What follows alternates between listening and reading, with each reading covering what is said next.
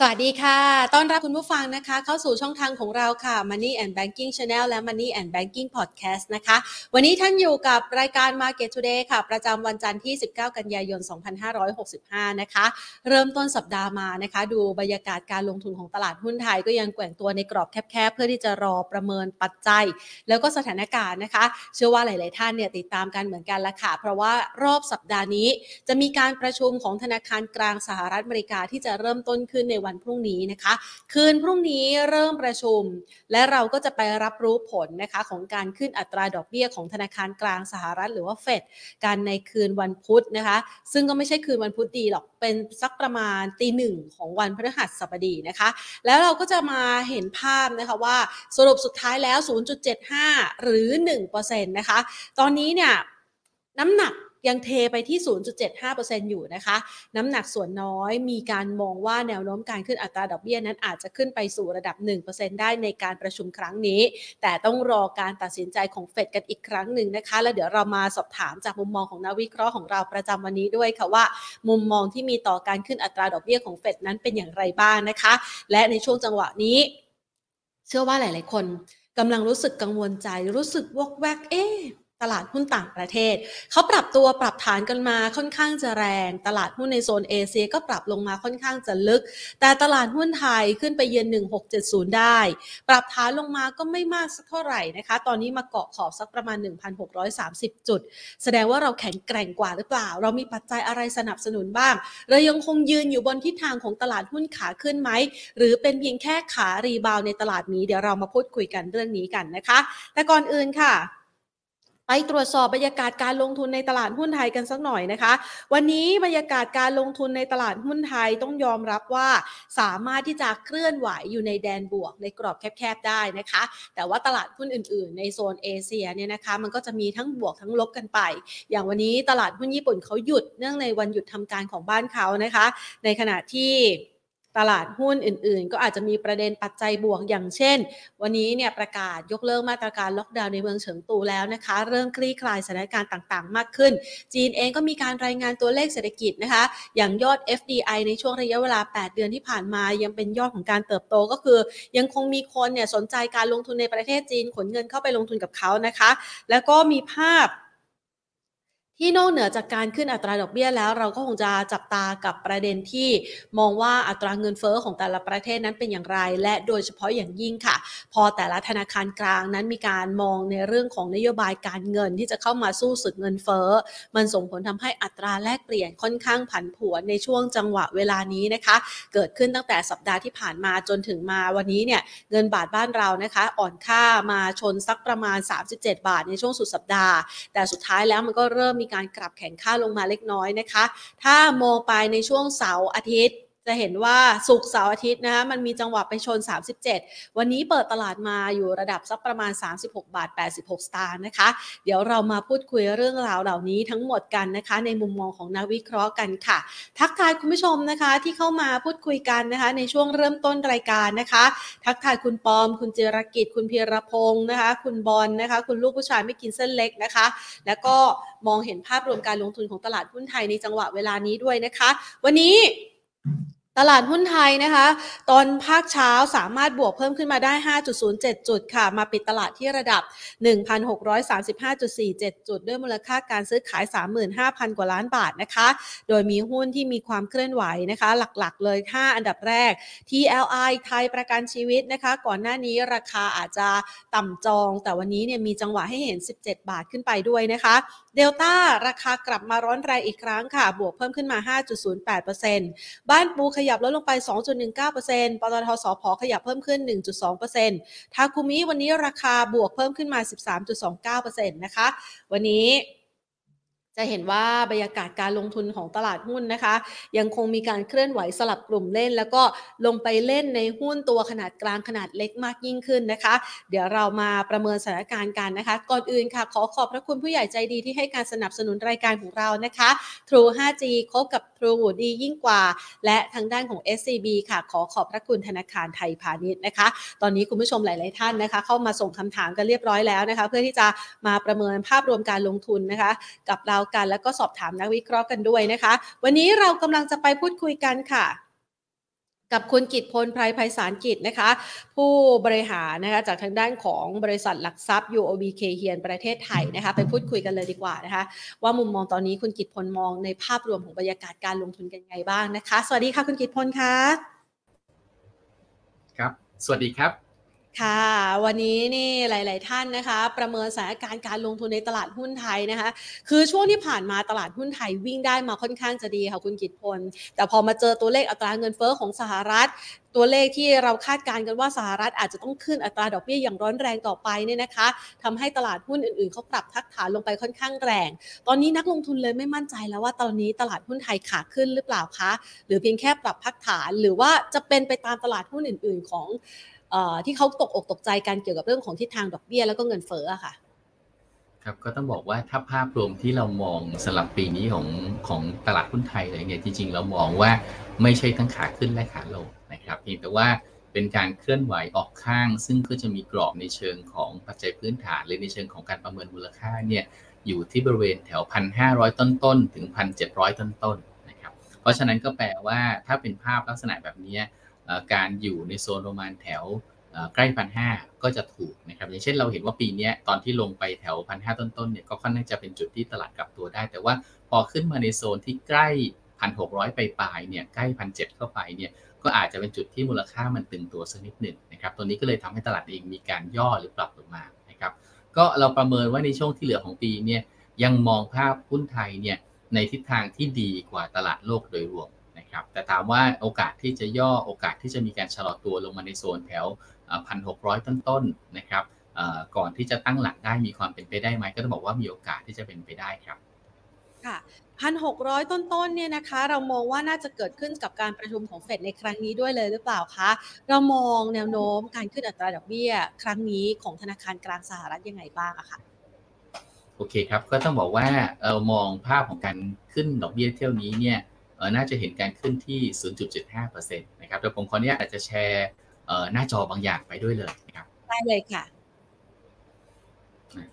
โอเคนะครับก็จะเห็นว่าถ้ามาดูแล้วเนี่ยล่าสุดต้องบอกว่านักทุนเองก็ยังพยายามที่จะตีความอยู่นะครับว่าตกลงแล้วเนี่ยการขึ้นดอกเบี้ยในรอบนี้เนี่ยน่าจะเห็นตัวของทางด้านเปอร์เซ็นต์การขึ้นอยู่ที่ประมาณเท่าไหร่นะครับซึ่งต้องบอกว่าถ้าไปดูในช่วงปลายสัปดาห์ที่แล้วเนี่ยจะดูน่ากลัวมากนะครับเพราะว่าเราจะเห็นการคาดการณ์การขึ้นดอกเบี้ยในระดับ หนึ่งเปอร์เซ็นต์ เลยนะครับในในช่วงปลายสัปดาห์แต่ว่าพอมาถึงสัปดาห์นี้สิ่งที่เราเห็นก็คือตลาดเองก็เริ่มมีเหตุมีผลมากขึ้นแล้วก็กลับเข้ามาสู่การคาดการณ์การขึ้นดอกเบี้ยที่ประมาณสัก ศูนย์จุดเจ็ดห้าเปอร์เซ็นต์ นะครับด้วยอัตราความน่าจะเป็นที่ประมาณสัก แปดสิบเปอร์เซ็นต์ แล้วถามว่าโอกาสที่จะขึ้น หนึ่งเปอร์เซ็นต์ มีไหมนะครับก็มีนะประมาณสัก ยี่สิบเปอร์เซ็นต์ อย่างไรก็ตาม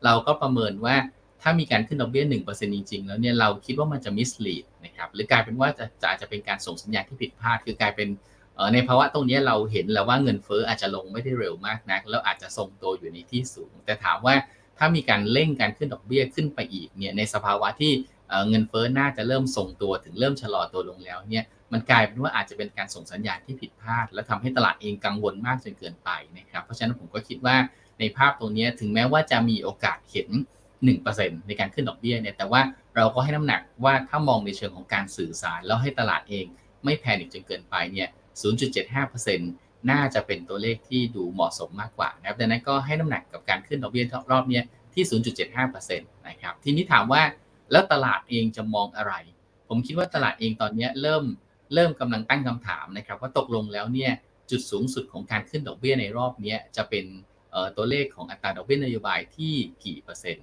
นะครับซึ่งก่อนหน้านี้ตลาดเองก็จะประเมินกันไว้ว่าตัว terminal rate เนี่ยมันน่าจะอยู่ประมาณแถวสักสามกลางๆถึง สี่เปอร์เซ็นต์ นะแต่ว่าวันนี้เอ่อเราก็จะเห็นว่าตลาดเองเริ่มขยับความคาดหวังไปไกลกว่าตรงนั้นแล้วนะครับวันนี้เอ่อถามว่าวันนี้ถ้ามีการขึ้นดอกเบี้ยนโยบายในวันที่ยี่สิบเอ็ดกันยายนไป ศูนย์จุดเจ็ดห้าเปอร์เซ็นต์ นะครับดอกเบี้ยนโยบายสหรัฐจะขึ้นไปถึง สามจุดสองห้าเปอร์เซ็นต์ นะแต่ว่าเอ่อตอนนี้เท่าที่เราไปดูสัญญาณจากเครื่องมือหลายๆอย่างโดยเฉพาะตัวที่เป็น implied rate เนี่ยตอนนี้ตลาดเองคาดหวั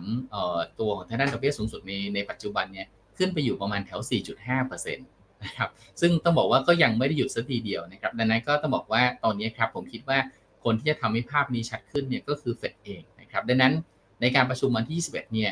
สิ่งที่ตลาดจะรอดูอย่างมากๆเลยก็คือ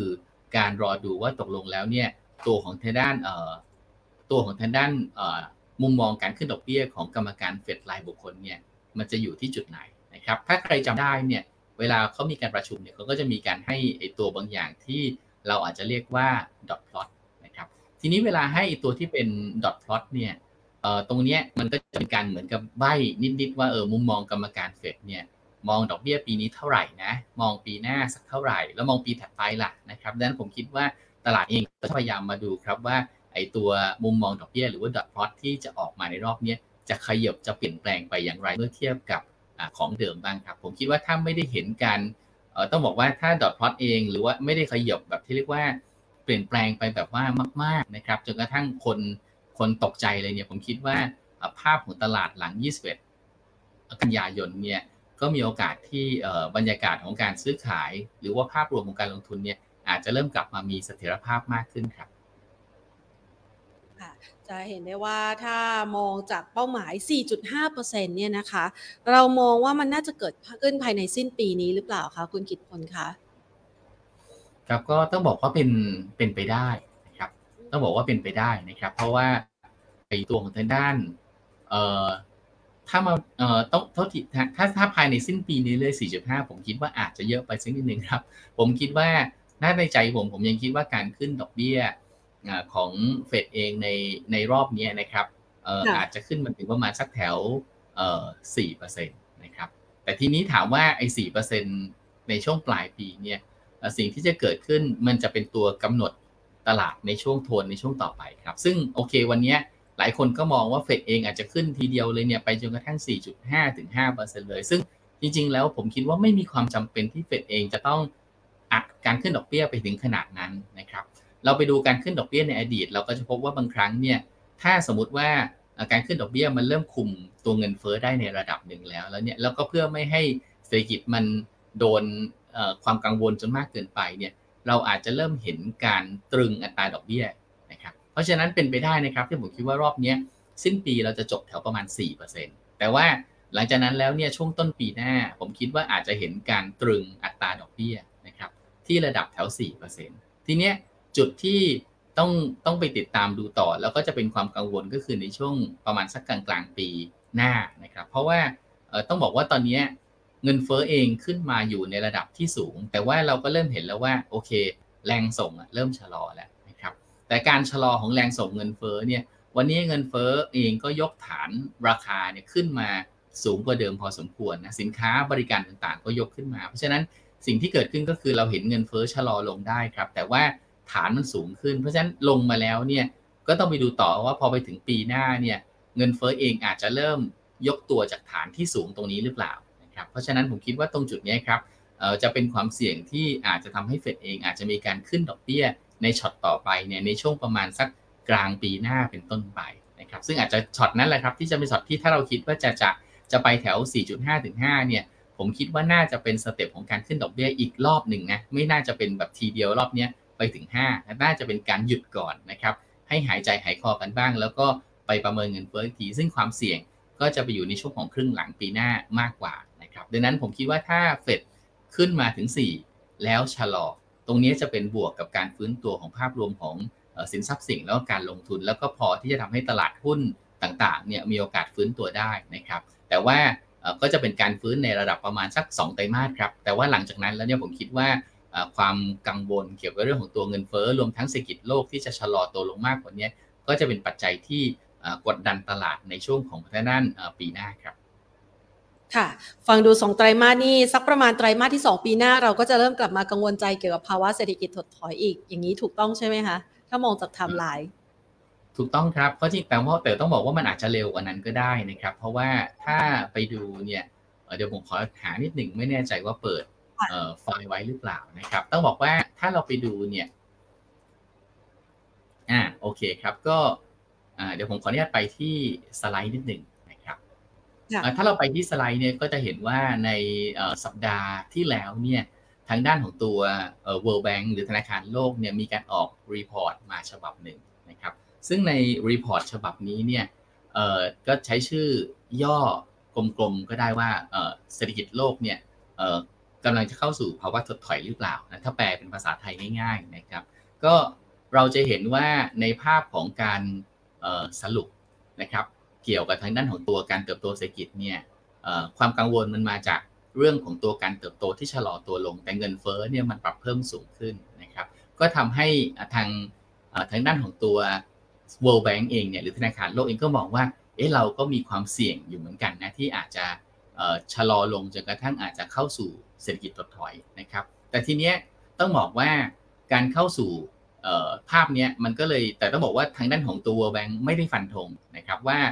เราจะเกิดเศรษฐกิจถดถอยแน่ๆนะครับ World Bank ทำประมาณการเนี่ยออกมาเป็นสามซีนาริโอนะก็คือว่าอันที่หนึ่งก็คือว่าเป็นการเติบโตปกตินะครับก็คือจะเห็น จี ดี พี โลกนะครับเป็นแท่งสีฟ้าๆแล้วก็มันจะมีย่อยอีกสองซีนาริโอว่าจะเป็นลักษณะของการที่ชะลอตัวลงแรงในในปีหน้านะครับแล้วก็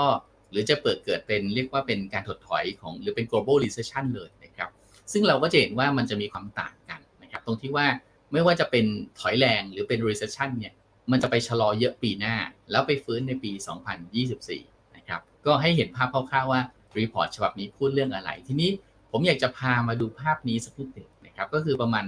หน้าที่สามสิบสี่ของรายงานนะครับ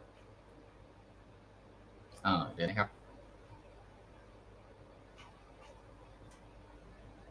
อ่ะโอเคตรงตรงนี้ครับเอ่อตรงภาพเนี้ยจะเป็นภาพที่ที่ดูน่าสนใจนะครับเพราะว่าไอตัว table table นี้หรือตารางนี้เนี่ยเราก็จะเห็นว่า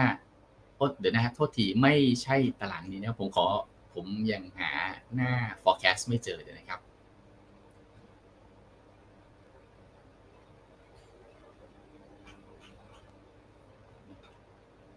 โอเคนะครับเดี๋ยวขอระหว่างนี้จะคุยไปด้วยแล้วกันนะครับคือต้องบอกว่าถ้าเราไปดูเนี่ยจริงๆแล้ว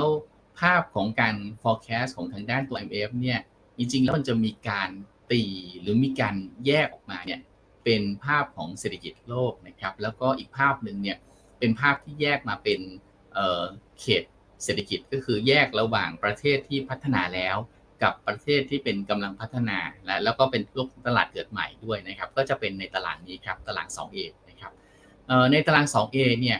เราก็จะเห็นว่ามันมีการ forecast การเติบโตของปีสองพันยี่สิบสองถึงสองพันยี่สิบสี่เนี่ยในเคสต่างๆที่สเปรดออกมาเป็นสามซีนาริโอนะแต่ว่าผมอยากใช้เห็นภาพหนึ่งว่าการชะลอที่มันจะเกิดขึ้นในปีหน้าเนี่ยไม่ว่าจะเป็นลักษณะของเอ่อชะลอแรงหรือจะเป็นถึงขั้นเกิดถดถอยเลยเนี่ยผลกระทบที่มันจะเยอะจะไปอยู่ในกลุ่มของทางด้านประเทศที่มันพัฒนาแล้วนะครับหรือเป็นพวก Advanced Economy ขณะเดียวกันเราก็เห็นว่าในฝั่งของทางด้าน Emerging Market เนี่ยถึงแม้ว่าอาจจะได้รับผลกระทบจากเรื่องของตัวการชะลอของเศรษฐกิจโลกเนี่ยเราก็จะเห็นว่าถ้าเป็นแค่การชะลอที่ไม่ถึงกับถดถอยเนี่ยไอการชะลอตัวของการเติบโตของ จี ดี พี ของ Emerging Market แล้วก็เอ่อ Developing Economy เนี่ยมันก็จะไม่ได้แรงมากนะก็ยังจะเห็นว่าก็ยังจะเป็นการเติบโตเนี่ยประมาณแถว สามจุดสามเปอร์เซ็นต์ เมื่อเทียบกับปีนี้ที่ สามจุดหก นะครับอาจจะมีเคสที่มันต้องลงแรงไปเหลือแบบ หนึ่งจุดแปดเปอร์เซ็นต์ เลยเนี่ยก็คือเป็นเคสที่มันเกิด Global Recession นะครับตรงนี้ก็ต้องบอกว่าเราก็จะเห็นนะครับว่าภาพของ Advanced Economy ในรอบนี้โดยเฉพาะยุโรปเองซึ่งมีปัญหาค่อนข้างจะเยอะนะครับมีความผูกพันทางด้านพลังงานกับรัสเซียแต่ก็ต้องขณะเดียวกันก็ต้องเอ่อมีความขัดแย้งที่เกิดขึ้นระหว่างรัสเซียกับยูเครนเนี่ยตรงนี้ก็เลยทำให้เอ่อยุโรปแล้วแม้กระทั่งอเมริกาเองก็อาจจะมีความเสี่ยงที่มากกว่าเอ่อภูมิภาคอื่นของโลกนะครับในการที่มันจะชะลอตัวดังนั้นถ้าเรามองภาพนี้เราก็เห็นว่าโอเค หนึ่ง Advanced Economy จะค่อนข้างเสี่ยงซึ่งเวลา Advanced Economy เสี่ยงเนี่ยยังไงก็แล้วแต่มันก็จะฉุดให้ธุรกิจที่มีความเกี่ยวโยงกับภาพของเอ่อ external นะครับหรือว่าเป็นภาพของเศรษฐกิจโลกเนี่ยมันก็จะโดนผลกระทบไปด้วยดังนั้นเราก็ต้องไปดูครับว่าหุ้นในฝั่ง Emerging Market หรือหุ้นในบ้านเราเนี่ยอะไรที่มันอิงเศรษฐกิจโลกก็ต้องบอกว่าก็จะมีความเสี่ยงที่ว่ามันอาจจะโดนปรับประมาณการลงอันที่สองก็คือถ้าไปดูว่าโอเค Emerging Market เนี่ยอาจจะไปได้ดีกว่าพวกของทางด้าน Advanced Economy หรือยังน้อยยังเติบโตได้ดีกว่าเนี่ยสิ่งที่เราต้องไปดูต่อก็คือว่าก็อาจจะไม่ใช่ Emerging Market ทั้งหมดที่มันดีนะครับเราก็ต้องไปดูว่า Emerging Market อันไหนอ่ะที่มันมีความแข็งแกร่ง Emerging Market อันไหนเนี่ยเอ่อที่มันมีเอ่อตัวของทางด้านเอ่อความเอ่อต้องบอกว่ามีสภาวะทางด้านของตัว การเงินเนี่ยที่มันก็น่าจะแข็งนะซึ่งเราก็จะอาจจะไปดูได้จากไหนเราก็จะไปดูได้จากตัวของด้านทุนสำรองนะครับซึ่งเราก็จะพบว่าถ้าเราไปดูในเชิงของตัวทุนสำรองเนี่ยมันก็มีความน่าสนใจว่าทุนสำรองของประเทศต่างๆในโลกเนี่ยมันก็มีภาพที่ที่ต้องบอกว่าอาจจะแตกต่างกันไปแต่ข้อดีมากๆเลยก็คือว่าทุนสำรองไทยอยู่ในระดับที่สูงนะครับในภาพนี้ถ้าผมพยายามจะเดี๋ยวลองขยายดูโอเคนะครับจะเห็นว่าในภาพนี้เป็นภาพที่ทางด้านของตัวธนาคารแห่งประเทศไทยก็ทำมาชี้แจงวันก่อนนะครับเกี่ยวกับเรื่องของตัวการดูแลค่าเงินเนี่ยเราจะเห็นว่าทุนสำรองไทยเนี่ยอยู่อันดับที่สิบสองนะครับของทางด้านทั้งโลกแล้วก็อยู่ประมาณอันดับที่หกถ้าเราดูคิดเทียบ จี ดี พี แล้วเราก็จะเห็นว่านอกจากไทยแล้วเนี่ยประเทศอื่นที่อยู่ในอาเซียนนะครับไม่ว่าจะเป็นสิงคโปร์นะครับเป็นมาเลเซียเป็นเวียดนามนะครับพวกนี้ค่อนข้างจะมีทุนสำรองที่อยู่ระดับที่สูงทั้งนั้นเลยเพราะฉะนั้นเราก็มองว่าถึงแม้ว่าภาพของโลกเองอาจจะดูเหนื่อยหรืออาจจะมีความเสี่ยงเนี่ยแต่ว่าตัวไทยเองนะครับกับทางด้านของตัวอาเซียนเองเนี่ยก็น่าจะมีภาพที่ดีหรือว่าแข็งแกร่งกว่าเศรษฐกิจโลกครับดังนั้นก็ต้องบอกว่าระยะสั้นอาจจะผันผวนได้ครับแต่ว่าที่สุดแล้วเนี่ยเราก็มองว่าทิศทางฟันโฟนะครับก็ยังมีแนวโน้มที่จะมองอาเซียนเนี่ยดีกว่าโลกโดยรวมครับค่ะทำให้มองเห็นว่าไทยเนี่ยเป็นโอกาสหนึ่งที่จะเป็นเซฟเฮเว่นของเม็ดเงินลงทุนไหลเข้าด้วยใช่ไหมคะเรามองในเรื่องของอัตราแลกเปลี่ยนยังไงบ้างคะคุณกิตพลคะช่วงนี้เนี่ยแต่ละประเทศออกมายอมรับเลยนะคะว่าอัตราแลกเปลี่ยนของเขาเนี่ยค่อนข้างกังวลใจเกี่ยวกับสงครามค่าเงินซึ่งทิศทางดอลลาร์สหรัฐแข็งค่ามากๆถึงขนาดที่ว่ามีบางโบรกเกอร์ต่างประเทศเนี่ยออกมาระบุว่าเงินดอลลาร์เนี่ยแหละจะเป็นเพียงสกุลเดียวที่อยู่รอดในวิกฤตครั้งนี้แล้วเงินบาทบ้านเราราคาที่อ่อนค่ามาชนระดับสักประมาณอ่อนค่าสิบหกปีแบบนี้เราประเมินสถานการณ์อัตราแลกเปลี่ยนยังไงบ้างค่ะโอเคครับก็ผมคิดว่าในระยะสั้นๆเนี่ยเราก็จะเห็นว่าเงินบาทอ่อนค่าหลุดสามสิบเจ็ดมาแล้วนะครับซึ่งถ้าไปประเมินดูก็จะเห็นว่าก็จะมีแนวรับถัดไปของตัวเงินบาทเนี่ยอยู่ประมาณสัก สามสิบเจ็ดจุดห้า ถึง สามสิบแปดจุดห้า ก็แปลว่าเราอาจจะต้องเผื่อใจครับว่าเงินบาทเองอาจจะอ่อนไปในในโซนระดับดังกล่าวนะครับทีนี้ถามว่ามันจะถึงขั้นที่ทำให้เกิดการขายหุ้นไทยหรือว่าสินทรัพย์ต่างๆอย่างรุนแรงเลยหรือเปล่าเนี่ยก็ต้องบอกว่าผมคิดว่ามันอาจจะไม่ถึงถึงขนาดนั้นนะครับเพราะว่าต้องบอกว่าในรอบนี้เนี่ยมันจะมีสิ่งนึงที่ประโยคเมื่อกี้ที่คุณแพนพูดถูกอย่างนึงก็คือว่าเราก็จะเห็นว่าการการในในรอบนี้สกุลเงินที่มันแข็งค่าขึ้นมีน้อยมากๆเลยนะครับในช่วงที่ผ่านมานะครับแทบจะเรียกได้ว่าเป็นการแข็งของดอลลาร์ตัวเดียวเลยนะครับในขณะที่สกุลอื่นๆส่วนใหญ่เนี่ยมันเกิดการชะลอหรือการอ่อนค่าลงไปซะเป็นส่วนใหญ่นะครับเพราะฉะนั้นก็แปลว่ามันก็เป็นสัญญาณหนึ่งว่าโอเคตลาดเองก็มีความระมัดระวังในเรื่องของตัวความเสี่ยงแล้วก็ระมัดระวังผลที่เกิดขึ้นจากนโยบายการเงินของธนาคารกลางสหรัฐอยู่พอสมควรนะครับทีนี้ถามว่าถ้าอย่างนั้นแล้วเนี่ยเราเรามองยังไงเราก็จะต้องดูครับว่าถ้าอย่างนั้นแล้วเนี่ยในการอ่อนค่าช่วงที่ผ่านมาของเงินบาทเทียบกับสกุลอื่นๆเป็นยังไงเราก็พบว่าจริงๆแล้วการอ่อนค่าของเงินบาทเทียบกับในกลุ่มประเทศที่เป็นตลาดเกิดใหม่เนี่ยถ้าไปดูแล้วเทียบกับต้องบอกว่าดูดีกว่าแล้วก็คืออ่อนจริงแต่ว่าอ่อนน้อยกว่าซึ่งแสดงถึงความแข็งแกร่งนะครับอันที่สองก็คือเราก็จะเห็นว่าถ้าเทียบกันกับกลุ่มประเทศ emerging market ที่ประเภทที่มีเงินทุนสำรองสูงๆเนี่ยการอ่อนค่าของเงินบาทก็อยู่ระดับที่ใกล้เคียงกันเพราะฉะนั้นก็ต้องบอกว่าตรงนี้อันที่หนึ่งก็คือเราก็คิดว่ามันเป็นสัญญาณเชิงบวกอย่างหนึ่งที่บอกเรานะครับว่าโอเคแสดงว่าจริงๆแล้วในภาพของนักลงทุนต่างชาติก็มองว่าไทยกับหลายๆประเทศที่มีทุนสำรองสูงเนี่ยน่าจะเป็นคนที่อยู่ในโพซิชั่นที่ดีนะครับผมคิดว่าภาพของการอ่อนค่าตรงนี้กดดันระยะสั้นแต่ว่าถ้ามามองแล้วที่สุดนะต้องบอกว่าถ้าไม่ใช่ว่านักลงทุนหนีจากการลงทุนในหุ้นไปเลยจนเรียกว่าไม่เอาหุ้นเลยนะครับแล้วไปถือสินทรัพย์อย่างอื่นไปเลยเนี่ยถ้ายังไงก็ยังมีหุ้นอยู่นะครับหรือว่ายังมีส่วนที่เรียกว่าโอเคอาจจะลดน้ำหนักการลงทุนในตลาดหุ้นโดยรวมแต่ว่าถ้ามาดูแล้วเนี่ยการลดตัวนี้มันน่าจะไปลดในฝั่งของทางด้านยุโรปในฝั่งของอเมริกาเป็นหลักในฝั่งของจีนที่มีปัญหาเศรษฐกิจที่ยังไม่แน่ไม่นอนแต่มาเทียบกันแล้วเนี่ยในฝั่งของทางด้านไทยกับทางด้านอาเซียนโดยรวมเองเนี่ยยังเป็นภูมิภาคที่น่าจะมีโอกาสได้รับการเพิ่มน้ำหนักอยู่นะครับซึ่งขณะเดียวกันเราก็จะพบว่าถ้าไปดูแล้วตอนนี้ในในสัดส่วนของการลงทุนของทางด้านไทยเองต้องถือว่ามีหุ้นเทคโนโลยีที่ต่ำแต่วันนี้กลายเป็นกลายเป็นเชิงบวกนะครับเพราะว่าคนที่มีสัดส่วนหุ้นเทคโนโลยีที่สูงเนี่ยกลายเป็นคนที่ตลาดเองมองว่ามีความเสี่ยงนะครับดังนั้นผมคิดว่าภาพตัวนี้อาจจะกระทบระยะสั้นแต่ว่าอาจจะไม่ได้เปลี่ยนแปลงภาพใหญ่ที่ว่า เราน่าจะได้มีโอกาสได้รับ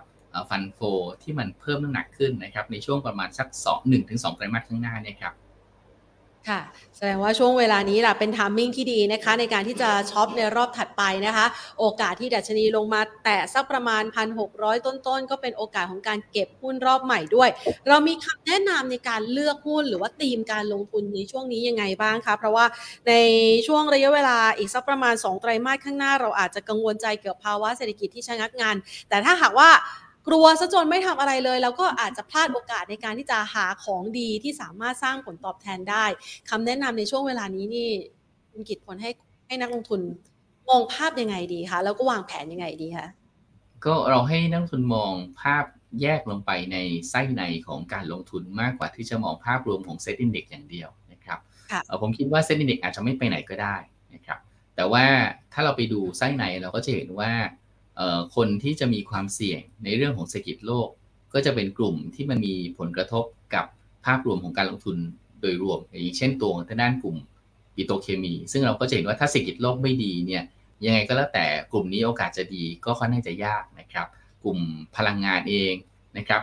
ก็อาจจะมีความเสี่ยงที่มันอาจจะชะลอตัวตามเศรษฐกิจโลกได้กลุ่มอิเล็กทรอนิกส์นะครับเราไปดูประมาณการเราไปดูการคาดการณ์แนวโน้มรายได้ของหุ้นในกลุ่มเทคโนโลยีของสหรัฐแล้วเนี่ยเราก็จะรู้สึกว่าโอ้เหนื่อยเหลือเกินแล้วก็อาจจะต้องใช้เวลาอีกประมาณสักหนึ่งหรือสองไตรมาสกว่าที่กำลังซื้อต่างๆมันจะกลับมาดีขึ้นดังนั้นผมคิดว่าถ้านักลงทุนจะมองก็คืออาจจะไปมองระวังในกลุ่มที่มีส่วนที่มันจะไปเชื่อมต่อกับภาพเศรษฐกิจโลกนะครับแต่ขณะเดียวกันเนี่ยเราก็จะเห็นว่าถ้าเรามามองแล้วเนี่ยไอ้กลุ่มที่มันจะมีแนวโน้มที่มันจะยังเติบโตขึ้นได้ถึงแม้เศรษฐกิจโลกเองอาจจะมีสัญญาณของการชะลอตัวเลยเนี่ยก็คือกลุ่มที่มันอิงกับภาพของภายในประเทศหรือ domestic เราเองนะครับไม่ว่าจะเป็นกลุ่มที่เกี่ยวกับทางด้านของการบริโภคภายในประเทศนะครับกลุ่มที่เกี่ยวกับทางด้านของตัวการฟื้นตัวของโมเมนตัมทางเศรษฐกิจที่มาจากทั้งการเปิดประเทศแล้วทำให้กิจกรรมทางเศรษฐกิจต่างๆเนี่ยเริ่มกลับมาเป็นปกติเราก็จะเริ่มเห็นแล้วครับว่าตอนนี้ห้างสรรพสินค้าต่างๆหรือแม้กระทั่งโรงแรมเนี่ยคนเริ่มแน่นแล้วนะครับไปร้านอาหารต่างๆหลายที่ถึงแม้จะแพงกลายเป็นว่าหาโต๊ะได้ยากมากขึ้นนะครับดังนั้นก็อาจจะต้องกลับมาดูครับว่าอะไรที่เป็นกลุ่มที่มีโมเมนตัมของผลประกอบการที่ยังดีขึ้นได้ในช่วง สองถึงสาม ไตรมาสข้างหน้าซึ่งต้องยอมรับจริงๆนะครับว่าส่วนใหญ่เองเนี่ยก็ยังคงค่อนข้างจะอยู่ในกลุ่มที่เกี่ยวกับทางด้านของเรื่องของการเปิดเมืองซึ่งในกลุ่มที่เกี่ยวกับทางด้านเปิดเมืองพวกนี้ก็อาจจะมีพวกของทางด้านท่องเที่ยวห้างสรรพสินค้านะครับกลุ่มของทางด้านพวกธนาคารพาณิชย์แล้วก็ในกลุ่มที่เกี่ยวกับทางด้านของตัวค้าปลีกพวกนี้เนี่ยก็อาจจะเริ่มทยอยฟื้นดีตามขึ้นมาในช่วงต่อไปนะครับเพียงแต่ว่าเราอาจจะต้องไปทำการบ้านต่อครับว่าในเมื่อกลุ่มนี้ยังเป็นกลุ่มหลักเพียงแต่ว่าช่วงที่ผ่านมาขึ้นมาดีเหลือเกินนะครับตัวหลักๆในหลายๆกลุ่มอย่างเช่นตัวหลักในกลุ่มธนาคารพาณิชย์เองเนี่ยอาจจะเริ่มชะลออาจจะเริ่มไม่ค่อยไปไหนนะครับดังนั้นก็อาจจะต้องมาดูครับว่าถ้าสนใจในกลุ่มพวกนี้เนี่ยอาจจะต้องไปหนึ่งถ้าอยากจะได้ตัวหลักๆก็ต้องรอนิดหนึ่งครับอันที่สองก็คือถ้าไม่งั้นก็อาจต้องไปดูว่าตัวไหนที่อาจจะยังปรับขึ้นไม่ได้เยอะมากนักนะครับแล้วก็ยังมีรูมในการที่จะฟื้นตัวได้ดีเนี่ยดังนั้นภาพของการลงทุนในช่วงไตรมาสสี่นะครับหรือว่าต่อจากนี้ไปเนี่ยก็คือกลับมามองครับว่าอะไรที่ไม่ได้อิงภายนอกมากนักแล้วก็ขณะเดียวกันเน้นในตัวที่อาจจะยังขึ้นไม่ค่อยเยอะหรือว่าตัวที่ยังได้ประโยชน์จากการฟื้นตัวครับค่ะจะเห็นได้เลยนะคะว่าหลายๆกลุ่มที่เราพูดมาเนี่ยนะคะมันก็มีจังหวะของการเล่นมาในช่วงระยะเวลาที่ผ่านมาจนทำให้บางหุ้นเนี่ยขึ้นไปอยู่ในระดับสูงแล้วนะคะก็ไม่ควรจะไปไล่ราคาต่อจากเขานะคะเดี๋ยวให้คุณกิตพลช่วยสแกนหาตัวที่น่าสนใจให้แล้วกันนะคะแต่ว่าก่อนที่จะไปที่ตัวที่น่าสนใจนะพอพูดถึงเรื่องของกลุ่มธนาคารพาณิชย์นะคะกับเรื่องของอัตราแลกเปลี่ยนเมื่อสักครู่นี้คิดถึงอาทิตย์หน้าด้วยค่ะคุณกิตพลคะดอกเบี้ยบ้านเราเราเราก็จะนอนใจในการขึ้นอัตราดอกเบี้ยอยู่ที่ประมาณ ศูนย์จุดสองห้าเปอร์เซ็นต์ แบบนี้ใช่ไหมคะมันมีอะไรที่น่าจับตาเป็นพิเศษสำหรับการประชุมในสัปดาห์หน้าของแบงก์ชาติบ้านเราไหมคะโอเคครับผมคิดว่าตอนนี้คนก็เถียงกันอยู่เยอะพอสมควรครับว่าตกลงแล้วเนี่ยแบงก์ชาติจะทำยังไงต่อนะครับเพราะว่าเราเห็นทิศทางของหลายๆธนาคารกลางเนี่ยมีการปรับขึ้นอย่างต่อเนื่องของของดอกเบี้ยนะครับเพราะฉะนั้นถามว่าของเราเองเนี่ยถึงแม้ว่าแรงกดดันในเรื่องของตัวเงินเฟ้อก็ไม่ได้เยอะมากนักเนี่ยอาจจะทำให้ไม่มีความจำเป็นต้องรีบร้อนขึ้นแต่ถามว่าถ้าไม่ขึ้นเลยและส่วนต่างระหว่างเรากับสหรัฐ ความ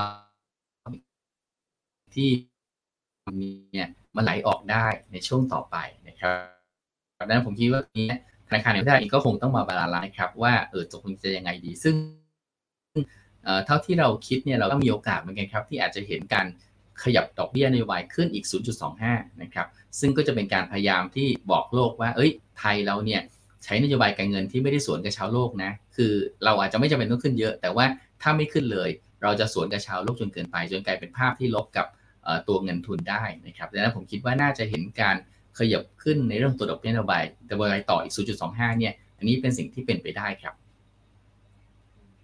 บค่ะก็อาจจะแล้วมันก็อาจจะไม่ได้ช่วยต่อทิศทางของอัตราแลกเปลี่ยนของบ้านเราสักเท่าไหร่ใช่ไหมคะเอ่อผมคิดว่าอาจจะไม่ไม่ได้เยอะมากนะครับเพราะว่าจริงๆแล้วเราจะเห็นว่าหลังๆเนี่ยไอ้ส่วนต่างดอกเบี้ยของไทยกับของสหรัฐอเมริกาเองเนี่ยมันห่างมากกว่าค่าเฉลี่ยปกติอยู่ระยะหนึ่งแล้วนะครับและในช่วงหลังๆก็อาจจะไม่ได้ความห่างตัวนี้ไม่ค่อยได้เป็นตัวที่บ่งบอกว่าเอ่อจะจะทำให้ตัวของค่าเงินเนี่ยไหลเข้าไหลออกสักเท่าไหร่นะครับผมคิดว่าภาพใหญ่ๆตอนนี้ที่นักลงทุนต่างประเทศมองก็คือการมองประเทศในกลุ่ม emerging market นะครับว่าตกลงแล้วเนี่ยใครบ้างที่มีโมเมนตัมที่มันจะปรับดีขึ้นนะครับโดยมาดูว่าใครที่มีเงินทุนสำรองสูงๆซึ่งพวกนี้จะเป็นกลุ่มประเทศที่มันมีความแข็งแกร่งนะครับต่อให้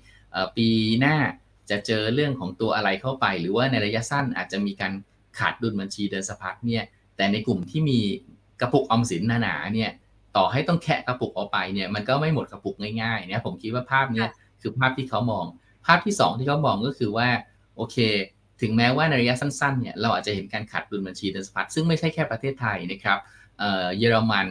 ญี่ปุ่นพวกนี้ก็ขาดดุลบัญชีเดินสะพัดสาเหตุสำคัญก็คือมาจากการนำเข้าพลังงานในราคาที่มันสูงนะครับดังนั้นก็แปลว่านี่ไม่ใช่ปัญหาที่เจอคนเดียวเจอกันหลายๆคนทีนี้ถามว่าถ้าปัญหาเนี่ยมันเริ่มคลี่คลายลงไปเนี่ยคนที่มันจะกลับมาดีได้ก็คือคนที่มันต้องมีการฟื้นตัวของภาคบริการมาช่วยซึ่งเผอิญว่าเราเองก็มีสัดส่วนของท่องเที่ยวเทียบกับ จี ดี พี เองเนี่ยที่ค่อนข้างจะใหญ่หรือมีนัยสำคัญนะครับดังนั้นก็ผมคิดว่าภาพของการฟื้นตัวของทางด้านภาคบริการตัวนี้ครับก็จะเป็นปัจจัยหนึ่งที่ช่วยทำให้เงินบาทที่อ่อนค่าเนี่ยมันน่าจะเริ่มกลับมามีเสถียรภาพได้นะครับก็ตรงนี้ครับก็อยู่ที่ว่าอะไรจะเกิดก่อนระหว่างการที่ตัวของทางด้านราคาพลังงานเองชะลอลงนะครับจนทำให้ตัวขาดดุลบัญชีเดินสะพัดเองเริ่มชะลอหรือสองก็คือภาพของการมาของตัวเลขภาคบริการเนี่ยดีขึ้นจนกระทั่งทำให้ตัวทางด้านทางเงินบาทดีขึ้นนะครับก็ต้องไปดูว่าจะเป็นยังไงทีนี้ภาพตัวนี้ตอบยากเหมือนกันนะครับเพราะว่าเราเห็นตัวเลขณช่วงที่ผ่านมาเนี่ยค่อนข้างจะเป็นตัวเลขที่มีนักท่องเที่ยวต่างชาติโตมาค่อนข้างจะดีนะครับอย่างไรก็ตามเนี่ยปกติแล้วช่วงเดือนแปดเดือนเก้าเนี่ยจะเป็นเดือนที่ตอบเอ่อเดือนเก้าเดือนสิบจะเป็นช่วงที่ตอบยากนิดนึงว่าบางครั้งเนี่ยมันจะเกิดการชะลอตัวหรือการสะดุดของตัวเลขนักท่องเที่ยวต่างชาติก่อนแล้วค่อยไปดีขึ้นในช่วงสองเดือนสุดท้ายนะครับอันนี้คือต้องบอกว่าเป็นถ้าเป็นถ้าเรามองปกติในสภาวะก่อนโควิดนะครับแต่ว่าในรอบนี้ตอบยากเหมือนกันว่าจะเป็นยังไงเพราะว่าเรารู้ว่าตัวเลขเนี่ยมันมาจากฐานที่ต่ำมากๆนะครับแล้วก็ขณะเดียวกันเนี่ยตอนนี้คนหาที่เที่ยวกันในหลายๆประเทศเองเนี่ยคนประเทศที่เวลคัมนักท่องเที่ยวอย่างเราเองเนี่ยก็อาจจะหาไม่ได้ง่ายเพราะฉะนั้นอาจจะกลายเป็นว่าในรอบนี้ตัวเลขนักท่องเที่ยวต่างชาติอาจจะไม่สะดุดแล้วก็ดีขึ้นยาวไปถึงสิ้นปีเลยก็เป็นไปได้นะครับดังนั้นก็ตรงนี้ครับคงต้องติดตามว่าภาพของนักท่องเที่ยวจะเป็นยังไงแต่ว่าเราให้น้ำหนักว่าเมื่อไหร่ที่เห็นภาพนักท่องเที่ยวเข้ามาชัดมากขึ้นเงินบาทเองจะเริ่มชะลอการอ่อนค่าครับอ่ะเป็นภาพที่ดูดีเลยนะคะพอมีเงินไหลเข้ามันก็จะช่วยทำให้บาลานซ์มากขึ้นนะคะแล้วครั้งนี้เนี่ยถ้าหากว่าแบงก์ชาติบ้านเราขึ้น ศูนย์จุดสองห้า ก็น่าจะเป็นไปตามคาดด้วยใช่ไหมคะว่าธนาคารพาณิชย์ต่างๆเขาก็จะเริ่มขึ้นดอกเบี้ยเงินกู้กันแล้วอะค่ะครับก็ผมคิดว่าเป็นไปได้ครับเพราะก่อนหน้านี้ทุกคนอาจจะพยายามตรึงเอาไว้นะแต่สมมติว่าถ้ามีการขึ้นอย่างต่อเนื่องทั้งสองครั้งนะครับเอ่อหรืออาจจะมากกว่านั้นเนี่ยตรงนี้เราน่าจะต้องเริ่มเห็นการส่งผ่านกลไกดอกเบี้ยของธนาคารพาณิชย์แล้วนะครับดังนั้นก็มีความเป็นไปได้ครับที่เราอาจจะเริ่มเห็นการทยอยปรับขึ้นดอกเบี้ยเอ่อตัวของเงินกู้นะครับทีนี้มันอาจจะมีความกังวลเกี่ยวกับเรื่องภาระหนี้เสียนะครับเนื่องจากว่าเราก็จะเห็นว่าตัวของด้านเอ่อ เอ็น พี แอล ในฝั่งของธนาคารพาณิชย์เนี่ยไม่ไม่ค่อยเยอะเท่าไหร่แต่ว่า เอ็น พี แอล ในฝั่งของด้านพวกสินเชื่อเช่าซื้อนะครับหรือว่าพวกจำนำทะเบียนเองก็ต้องถือว่าอยู่ในจุดที่ที่ตลาดเห็นแล้วก็รู้สึกก้ำกึ่งก้ำกึ่งว่าเอ้ยตกลงแล้วเนี่ยมันจะสร้างความกังวลให้กับตลาดหรือเปล่าซึ่งผมคิดว่าตรงนี้ก็ต้องใช้เวลาประมาณสัก อ, อีก หนึ่งถึงสอง เดือนนะครับในการที่จะเห็นภาพ ให้ชัดๆมากขึ้นว่าตกลงแล้วเนี่ยเออตัวทางด้านปัญหาหนี้เสียเนี่ยไม่ได้ไม่ได้ส่งผลกระทบกับกับกลุ่มหรือว่าเห็นว่าภาพของเศรษฐกิจที่ดีขึ้นเนี่ยช่วยทำให้คุณภาพในการชำระหนี้มันดีขึ้นตามนะครับดังนั้นผมคิดว่าตัวนี้ครับระยะสั้น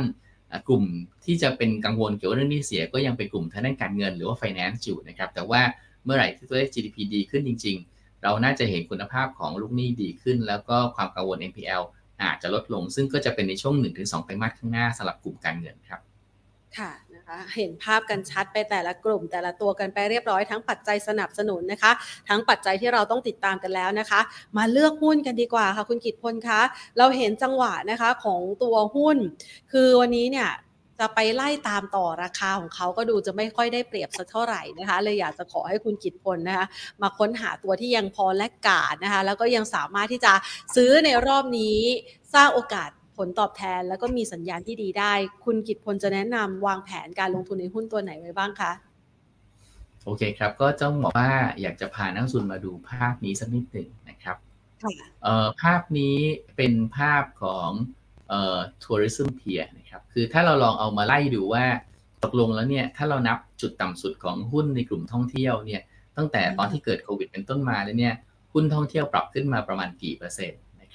เราก็เห็นว่าหุ้นท่องเที่ยวในตัวที่เป็นโรงแรมหลักๆนี่ขึ้นมาแรงพอสมควรเลยนะขึ้นมาประมาณ หนึ่งร้อยห้าสิบถึงสองร้อยเปอร์เซ็นต์ เลยนะครับในเอราวัณในตัวทางด้านพวกเอ่อมิ้นท์ในตัวทางด้านพวกของทางด้านเอ่อเซนเทลพวกนี้เป็นต้นนะครับอย่างไรก็ตามเอ่ออย่างไรก็ตามเนี่ยเอ่อถ้าเรามามาดูต้องบอกว่าถ้าเรามาดูนะครับเราก็จะเห็นว่าไอ้ช่วงที่ผ่านมาเนี่ยมันกลายเป็นว่า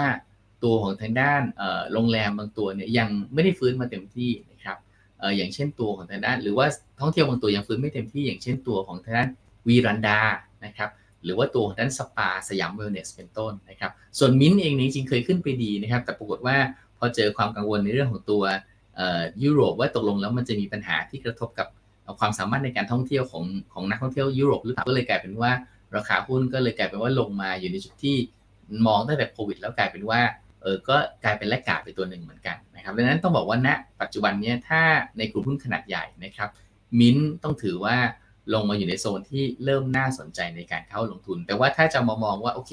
เราชอบอะไรที่มันจี๊ดจ๊าดนะครับหรือว่าเป็นตัวที่เล็กหน่อยแล้วก็น่าที่จะได้อัพไซด์ที่ดีพอสมควรเนี่ยเราก็อาจจะมามองท่องเที่ยวสองตัวซึ่งยังขึ้นน้อยกว่ากลุ่มนะครับอย่างเช่นตัวของทางด้านสยามเวลเนสหรือว่าสปาแล้วก็ตัวของทางด้านวีรันดาครับเอ่อทำไมเราถึงมองเอ่อสยามเวลเนสกับทางด้านของตัววีรันดานะครับก็ต้องบอกว่าถ้าเราย้อนกลับไปดูเอ่อตอนก่อนโควิดนะครับเอ่อแล้วไปดูผลประกอบการไปดูโอเปอเรชั่นของเขาเนี่ยเราก็จะพบว่าจริงๆแล้วสปากับตัววีรันดาเองเนี่ยเป็นคนที่มีผลตอบแทนต่อเงินลงทุนหรือว่า อาร์ โอ ไอ ซี เนี่ยที่สูงกว่าหุ้นโรงแรมในขนาดใหญ่ทุกตัวนะครับก็แปลว่าเฮ้ยแสดงว่าจริงๆแล้วเนี่ยถ้ามันโอเปเรตได้เต็มที่เนี่ยเขาทำได้เก่งกว่าหุ้นในกลุ่มโรงแรมดังนั้นถ้าเมื่อไหร่ที่เขากลับมาเดินหน้าได้เต็มที่เนี่ยเราก็น่าจะเห็นการฟื้นตัวของราคาหุ้นเนี่ยที่มันน่าจะสามารถ catch up ไอ้หุ้น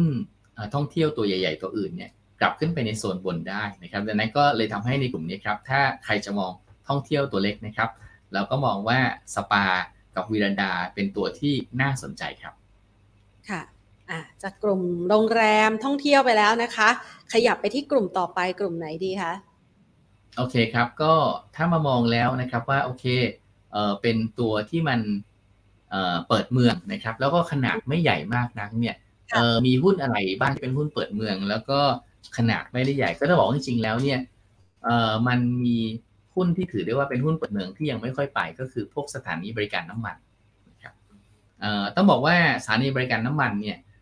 เราอย่าไปมองว่ามันคือหุ้นพลังงานอย่างเดียวนะครับแต่เราอาจจะต้องมองด้วยว่าจริงๆแล้วเนี่ยมันคือหุ้นเปิดเมืองนะคือคนเติมน้ำมันส่วนใหญ่ก็คือเมื่อมีการใช้รถนะครับแล้วก็เมื่อกิจกรรมทางเศรษฐกิจเนี่ยมันกลับมาดีได้มากขึ้นนะซึ่งหลังจากเจอเรื่องของการปิดเมืองโจโควิดไปแล้วเนี่ยมันกลับมาดีได้ค่อนข้างจะเต็มที่ขณะเดียวกันครับราคาน้ำมันที่ชะลอตัวลงมาเนี่ยจริงๆแล้วมันทำให้มาร์จิ้นของสถานีบริการน้ำมันมันปรับดีขึ้นนะครับคือเราลองจินตนาการง่ายๆก็ได้ว่าสมมุติก่อนหน้านี้เราซื้อขายน้ำมันลิตรนึงเนี่ยอาจจะมีค่าการตลาดที่ประมาณสักบาทกลางๆนะครับตอนราคาน้ำมันอยู่สี่สิบบาทต่อลิตรเนี่ย margin เองก็จะไม่สูงนะครับเพราะว่าเราเอาบาทห้าสิบไปหารสี่สิบเนี่ยเหมือนกับ มีกำไรขั้นต้นเนี่ยที่มันดูต่ำเพราะว่าเออตัวของทางนั้นราคาน้ำมันมันแพงแต่สมมุติว่าวันนี้ราคาน้ำมันชะลอลงมาจนกระทั่งเริ่มมาอยู่แถวสามสิบต้นๆก็จะทำให้เออตัวของ gross margin ของน้ำมันณปัจจุบันเนี่ยเป็นตัวเลขที่ดีขึ้นกว่าในช่วงก่อนหน้านะครับขณะเดียวกันการเอ่อใช้น้ำมันที่เพิ่มมากขึ้นตามกิจกรรมทางเศรษฐกิจการออกมาท่องเที่ยวอีกครั้งนึงเนี่ยมันก็ทำให้ผลประกอบการของตัวสถานีบริการน้ำมันเนี่ยน่าที่จะกลับมาได้ดีเลยนะครับก็ตัวทางด้านเอ่อ พี ที จี นะครับเราก็มองว่าเป็นตัวหนึ่งที่ดูค่อนข้างที่จะน่าสนใจนะครับแล้วก็มองว่าราคาหุ้นที่มาพักฐานหรือมีการมาสะสมกันในโซนประมาณแถวสิบห้าบาทถึงสิบห้าบาทห้าสิบตรงนี้เนี่ยก็น่าที่จะมีโอกาสลุ้นขึ้นทดสอบในโซน สิบเจ็ดถึงสิบแปดบาทครับก็มองว่าตัวของทางด้าน พี ที จี ก็เป็นหุ้นเปิดเมืองตัวหนึ่งครับที่ยังไม่ได้ไปหรือยังไม่ได้เห็นการฟื้นตัวอย่างเต็มที่ครับอย่างหุ้นในกลุ่มปั๊มน้ำมันเนี่ยนะคะก่อนหน้านี้อาจจะมีความกังวลใจเกี่ยวกับเรื่องของราคาขายตอนนี้ในอนาคตข้างหน้าเราหายกังวลใจเกี่ยวกับเรื่องของราคาขายน้ำมันขายปลีกน้ำมันไปแล้วหรือยังคะผมคิดว่าก็น้อยลงนะครับเพราะจริงๆแล้วก่อนหน้านี้ไม่ว่าจะเป็นการตรึงราคาอื่นเนี่ยอย่างเช่นดีเซลต่างๆก็อาจจะสร้างผลกระทบนะครับแต่วันนี้ก็คือราคาน้ำมันเริ่มลงมาแล้วนะครับเราถึงเห็นตัวทางด้านผลประกอบการก็เริ่มปรับดีขึ้นขณะเดียวกันตอนนี้ต้องบอกว่าก็มีโอกาสที่กองทุนน้ำมันจะเก็บเงินจากการขายดีเซลเพิ่มขึ้นซึ่งก็แสดงว่าจริงๆแล้วเนี่ยเราก็อาจจะเริ่มเห็นราคาขายดีเซลที่มันอาจจะเริ่มต้องบอกว่ายังคงยังไม่ลงเร็วๆนี้นะครับแต่ว่าอย่างน้อยสุดเนี่ยก็เป็นสัญญาณที่ว่ากองทุนเองก็น่าจะเริ่มเก็บเงินกลับเข้าไปอย่างน้อยสุดดีเซลคงไม่ได้ปรับเพิ่มขึ้นในเร็วๆนี้อีกนะครับก็น่าจะเป็นอยู่ที่ว่าเขาจะทยอยให้ให้ชิฟลงเนี่ยเมื่อไหร่ยังไงบ้างนะครับแต่ก็ถือว่าตรงเนี้ยน่าจะเป็นปัจจัยบวกให้กับกลุ่มสถานีบริการน้ำมันครับค่ะไปต่อนะคะมีตัวอื่นๆนะคะอย่างเช่นโรมีตัวไหนในกลุ่มไหนอีกบ้างคะที่น่าจับตาหมายจะบอกว่าธนาคารพาณิชย์มันก็ไม่ใช่ตัวจีนเนาะแล้วก็ผมคิดว่าถ้ามาดูเนี่ยเราก็อาจจะไปดูนะครับว่าในช่วงไตรมาสสามเนี่ยเอ่อมันพอจะมีใครบ้างไหมที่มีผลประกอบการที่มันจะปรับดีขึ้นนะครับก็ต้องบอกว่ามันก็จะมีอยู่บางตัวเหมือนกันที่ผมคิดว่าในกลุ่มของทางด้าน property แล้วเนี่ยแล้วดูมีความน่าสนใจนะครับก็อย่างเช่นตัวของทางด้าน เอ เอส ดับเบิลยู หรือว่า Asset Wiseตัว เอ เอส ดับเบิลยู หรือ Asset Wise เนี่ยก็ต้องบอกว่าตั้งแต่เข้าตลาดมาแล้วก็จะรู้สึกโอ้มันน่าเบื่อจังเลยนะเพราะว่าราคาหุ้นเนี่ยไม่ไปไหนเลยนะครับตลาดมาเสร็จปุ๊บเนี่ยก็ต้องบอกว่าลงมาแล้วก็ตีออกข้างเนี่ยมายาวนานมากนะครับยังไม่ไปไหนเลยแต่ว่าเราก็มองว่าความน่าสนใจของเขาก็คือว่าหนึ่งนะครับในในตัว Asset Wise เองเนี่ยต้องบอกว่าก็เป็นผู้ที่ทำอสังหาโดยเฉพาะในตัวทางด้านคอนโดเนี่ยที่มีศักยภาพโดยส่วนใหญ่เนี่ยเขาจะโฟกัสคอนโดนะครับที่อยู่ใน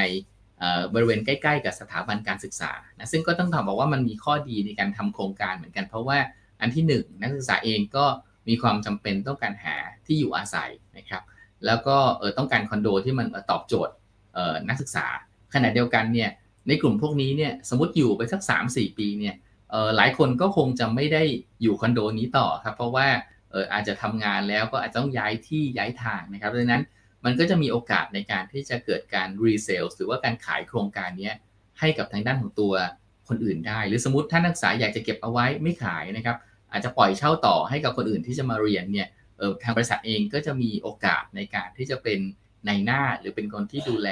ผลประโยชน์ในส่วนของทางด้านค่าเช่าให้กับทางด้านของคนที่ปล่อยได้นะครับดังนั้นก็ต้องถือว่าก็เป็นโมเดลที่ดูค่อนข้างจะน่าสนใจนะครับถ้าอยากขายก็เป็นเอเจนซี่ขายให้ถ้าอยากจะปล่อยเช่าต่อก็เป็นในหน้าดูแลให้ได้เนี่ยตรงนี้ก็เลยทำให้ภาพของการเปิดโครงการเนี่ยมันมีความสำเร็จอยู่พอสมควรทีนี้ในภาพของปีนี้ครับเราก็คาดว่าครึ่งปีหลังน่าจะเห็นการเติบโตของการรับรู้รายได้ที่ดีขึ้นต่อเนื่องนะไตรมาสหนึ่งเนี่ยเป็นบอททอมของปีนี้ไปแล้วไตรมาสสองดีขึ้นนิดนึงครับแล้วก็สามกับสี่เนี่ยเราน่าจะเห็นการดีขึ้นของผลประกอบการ Asset Wise เนี่ยในระดับที่มันเร่งตัวขึ้นนะครับซึ่งเมื่อมามองว่าปัจจุบันอยู่ที่ พี อี ประมาณแถวสักเจ็ดเท่าต้นๆเนี่ยแล้วก็มีผลประกอบการที่ดีขึ้นนะครับเอ่อน่าจะมีการจ่ายปันผลที่ใช้ได้ด้วยเนี่ยเอ่อผมก็คิดว่าอย่างน้อยสุดมองในเชิงของผลประกอบการแล้วก็มองดูความที่เป็นราคาหุ้นที่ไม่แพงเนี่ยเราน่าจะเห็นการฟื้นตัวของทางด้านราคาหุ้น Asset Wise เนี่ยเอ่อจากระดับทรงที่ต่ำกว่าแปดบาทเนี่ยขึ้นมาในโซนประมาณแถว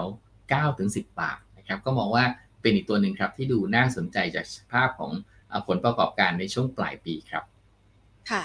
ได้ไปแล้วสี่ตัวนะคะวันนี้มีมาฝากกันกี่ตัวคะคุณกิตพลคะครับก็ยังมีตัวนึงนะครับที่ผมคิดว่าน่าสนใจนะครับก็อาจจะมามองตัวทางด้าน ที ที ซี แอล ครับ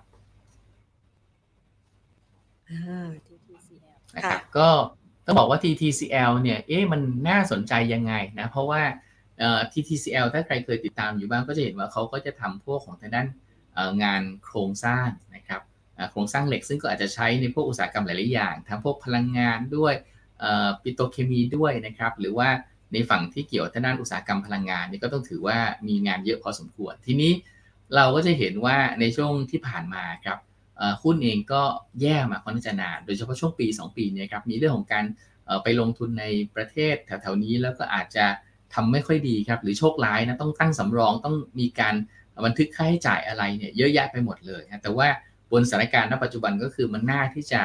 รับรู้ความเสี่ยงดังกล่าวไปแล้วจากนี้ไปก็โอกาสจะบันทึกไอ้พวกค่าใช้จ่ายต่างๆเหล่านั้นเนี่ยน่าที่จะไม่ค่อยมีแล้วนะครับขณะเดียวกันเราก็เห็นว่าบนภาพของราคาพลังงานเนี่ยวันนี้ถึงแม้ว่าราคาพลังงานเองอาจจะไม่ได้ยืนที่ร้อยเหรียญ นะครับแต่ว่าเราต้องคิดว่าจากเดิมเนี่ยราคาหุ้นราคาพลังงานอยู่น้ำมันดิบเนี่ยอยู่ห้าหกสิบเหรียญเนี่ยไอ้คนจะมาลงทุนทำอะไรเกี่ยวกับน้ำมันดิบก็ไม่ลงทุนนะเพราะว่ามันไม่ค่อยคุ้มแต่วันนี้พอน้ำมันดิบขึ้นมาอยู่ประมาณสัก แปดถึงเก้าสิบ เหรียญเนี่ยเออหรือหนึ่งร้อยเหรียญเนี่ยมันเป็นระดับที่เรียกว่าไอ้การลงทุนในฝั่งธุรกิจพลังงานเองมันก็จะกลับขึ้นมานะครับรวมทั้งธุรกิจก๊าซธรรมชาติต่างๆด้วยนะครับตรงนี้ก็เลยจะส่งผลบวกต่อ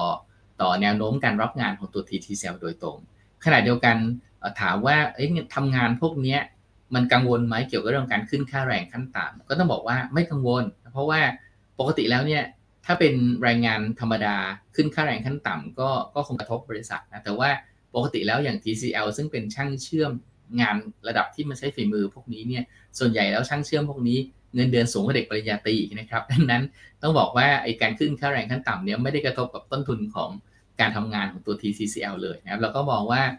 ด้วยราคาหุ้นปัจจุบันซึ่งอยู่ในระดับที่ถือได้ว่าน่าจะต่ำกว่า book value ของปีนี้นะครับก็ทำให้ตัวทางด้านราคาหุ้นแถวทรงที่ต่ำกว่าห้าบาทเนี่ยน่าจะเป็นจุดซื้อที่ค่อนข้างจะมีความเสี่ยงต่ำนะครับแล้วก็น่าจะเห็นภาพของการฟื้นตัวในระยะกลางของตัว ที ที ซี แอล ด้วยนะครับก็เรามองว่าในทรงแถวตรงนี้ครับที่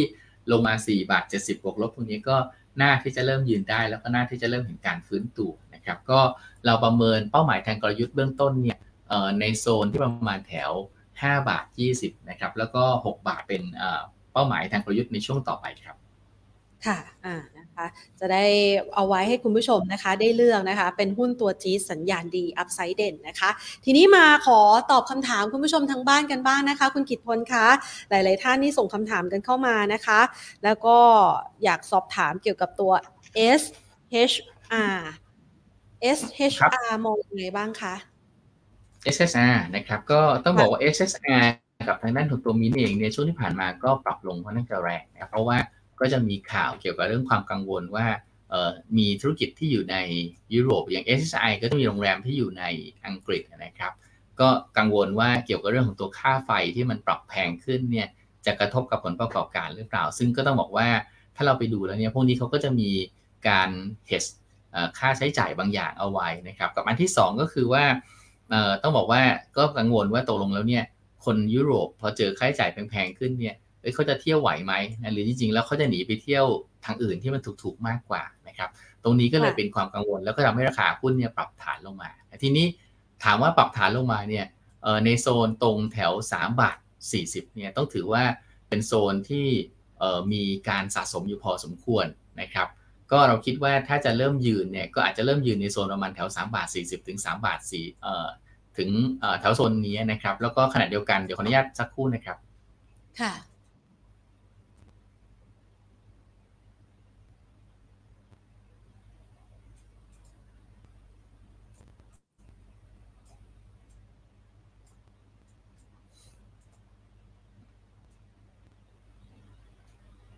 อ่ะโอเคนะครับก็จะเห็นว่าถ้าเรามองเนี่ยตลาดอาจจะกังวลเพราะมันหลุดแนวโน้มที่เป็น up trend นะครับอย่างไรก็ตามเนี่ยเราก็จะเห็นว่าการปรับลงมาเนี่ยเริ่มเข้ามาใกล้บริเวณแนวรับตัวของทางด้านฟิโบนัชชีนะครับประมาณสักโซนแถวสามบาทยี่สิบสี่นะแต่นั้นผมคิดว่าตรงนี้ถ้าใครสนใจอาจจะลองไปเฝ้าดูครับในโซนประมาณแถวสามบาทยี่สิบถึงสามบาทสามสิบตรงนั้นเนี่ย น่าจะเป็นจุดซื้อที่น่าสนใจสำหรับคนที่มองตัว เอส เอส อาร์ นะครับก็ตรงนี้ถ้าใครสนใจก็ต่อราคาสักนิดหนึ่งครับ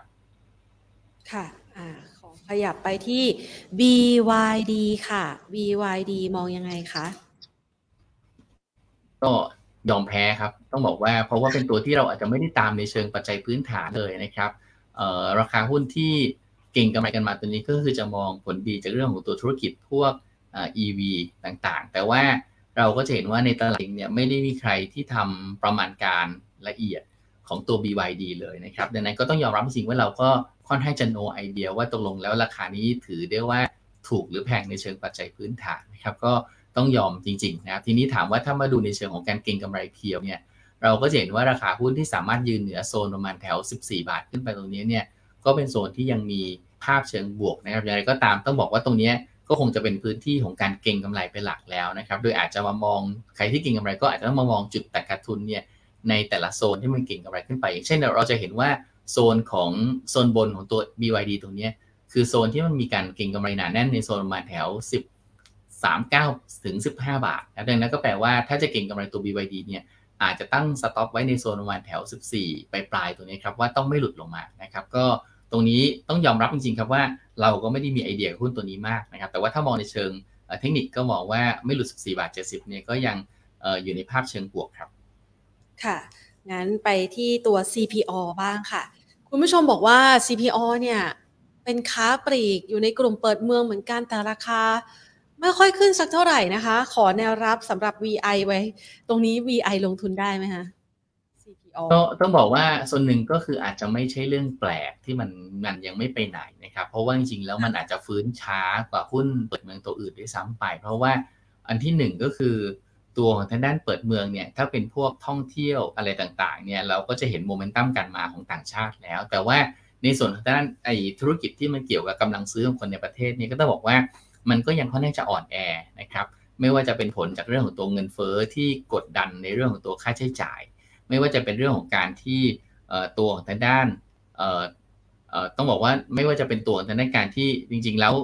มีนโยบายในการกระตุ้นเศรษฐกิจบางอย่างอย่างเช่นพวกคนละครึ่งเนี่ยซึ่งจริงๆแล้วมันก็ทำให้กำลังซื้อเนี่ยมันอาจจะเป็นคนไปซื้อพวกโชว์หวยนะครับแต่ว่ายังไม่รีบร้อนที่จะไปซื้อธุรกิจที่มันเป็นพวกร้านค้าที่มันเป็นจดทะเบียนตามกฎหมายแบบเนี้ยนะครับดังนั้นต้องบอกว่าทำให้กำลังซื้อในฝั่งของทางด้านธุรกิจเนี่ยมันอาจจะต้องใช้เวลาสักนิดหนึ่งนะครับก็ผมคิดว่าในภาพตัวนี้ครับน่าสนใจแต่ว่าเราอาจจะต้องไปต่อราคาซื้อในในระดับที่ลดลงมาหน่อยนะครับก็จะเห็นว่าแนวรับของตัวซี พี อาร์ จะอยู่ในโซนประมาณแถวห้าสิบเจ็ดบาทนะครับหรือว่าถ้าแย่มากๆเลยเนี่ยอาจจะสุดห้าสิบกลางๆดังนั้นก็ผมคิดว่าจุดซื้อนะครับก็คือหนึ่ง ห้าสิบเจ็ดถึงห้าสิบห้าอันที่สองก็คือเอ่อถ้าเห็นผลประกอบการไตรมาสสามนะครับซึ่งน่าจะออกประมาณช่วงเอ่อไม่เกินพฤศจิกายนตรงนี้ครับผมคิดว่าตัวนั้นน่าจะเป็นจุดที่ซื้อได้แล้วก็พอเข้าสู่ไตรมาสสี่ไตรมาสหนึ่งเนี่ยน่าจะเป็นภาพที่เราเห็นการฟื้นตัวดีขึ้นของผลประกอบการนะครับดังนั้นก็ลงมาในรอบนี้เฝ้าเอาไว้ครับผมคิดว่าน่าจะมีโอกาสที่เป็นจุดมองซื้อในโซนห้าสิบสี่ถึงห้าเอาโทษทีห้าสิบห้าถึงห้าสิบเจ็ดครับค่ะอนันต์ล่ะคะในกลุ่มอสังหาเรามองยังไงคะโอเคอนันต์นะครับอนันต์เองก็ต้องบอกว่าเป็นตัวที่หลายคนมองนะครับเพราะว่าภาพของตัวก่อนหน้านี้ราคาหุ้นก็ถูกกดดันจากไอ้โครงการบางโครงการที่มันมีปัญหานะครับแล้วก็ทำให้ราคาหุ้นปรับตัวลดลงมาค่อนข้างที่จะเยอะนะครับอย่างไรก็ตามถ้าการโอนโครงการต่างๆเนี่ยมันแล้วเสร็จแล้วก็สามารถที่จะทำผลประกอบการที่เริ่มกลับมาได้เนี่ยตรงนี้ความเสี่ยงในเรื่องของการชำระคืนหนี้ต่างๆเองก็จะเริ่มค่อยๆทยอยปรับตัวลดลงนะครับแล้วก็จะทำให้ราคาหุ้นเนี่ยทยอยฟื้นได้อย่างไรก็ตามเราก็เห็นว่าการฟื้นของตัวอนันต์เนี่ยจะเหนื่อยนิดนึงเนื่องจากว่าโซนที่มีคนติดหุ้นอยู่เยอะมากก็คือประมาณแถวโซน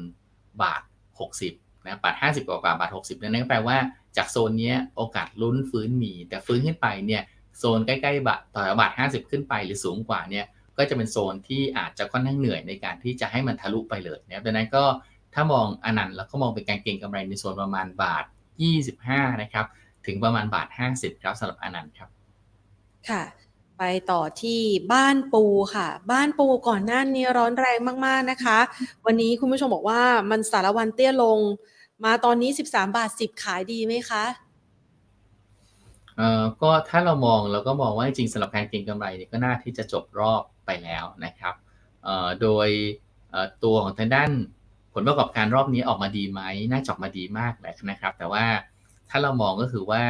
เอ่อตัวของทางด้านการใช้สิทธิ์ในการแปลงสภาพวอร์เรนต์สี่เนี่ยที่ราคาห้าบาทเนี่ยถ้าใครที่มีหุ้นมีวอร์เรนต์สี่ตั้งแต่ตอนที่เพิ่มทุนหุ้นในรอบที่แล้วเนี่ยต้นทุนในการแปลงเป็นหุ้นบ้านปูเนี่ยก็น่าจะตกอยู่ในระดับที่ถูกมากนะครับก็คือน่าจะต่ำกว่าสิบบาทนะครับก็แปลว่าตรงนี้มันก็เลยเป็นจุดหนึ่งที่ทำให้ถึงแม้ว่างบจะดีมากเนี่ยแต่ราคาหุ้นก็ไม่ค่อยปักก้าไปไหนไกลเพราะว่า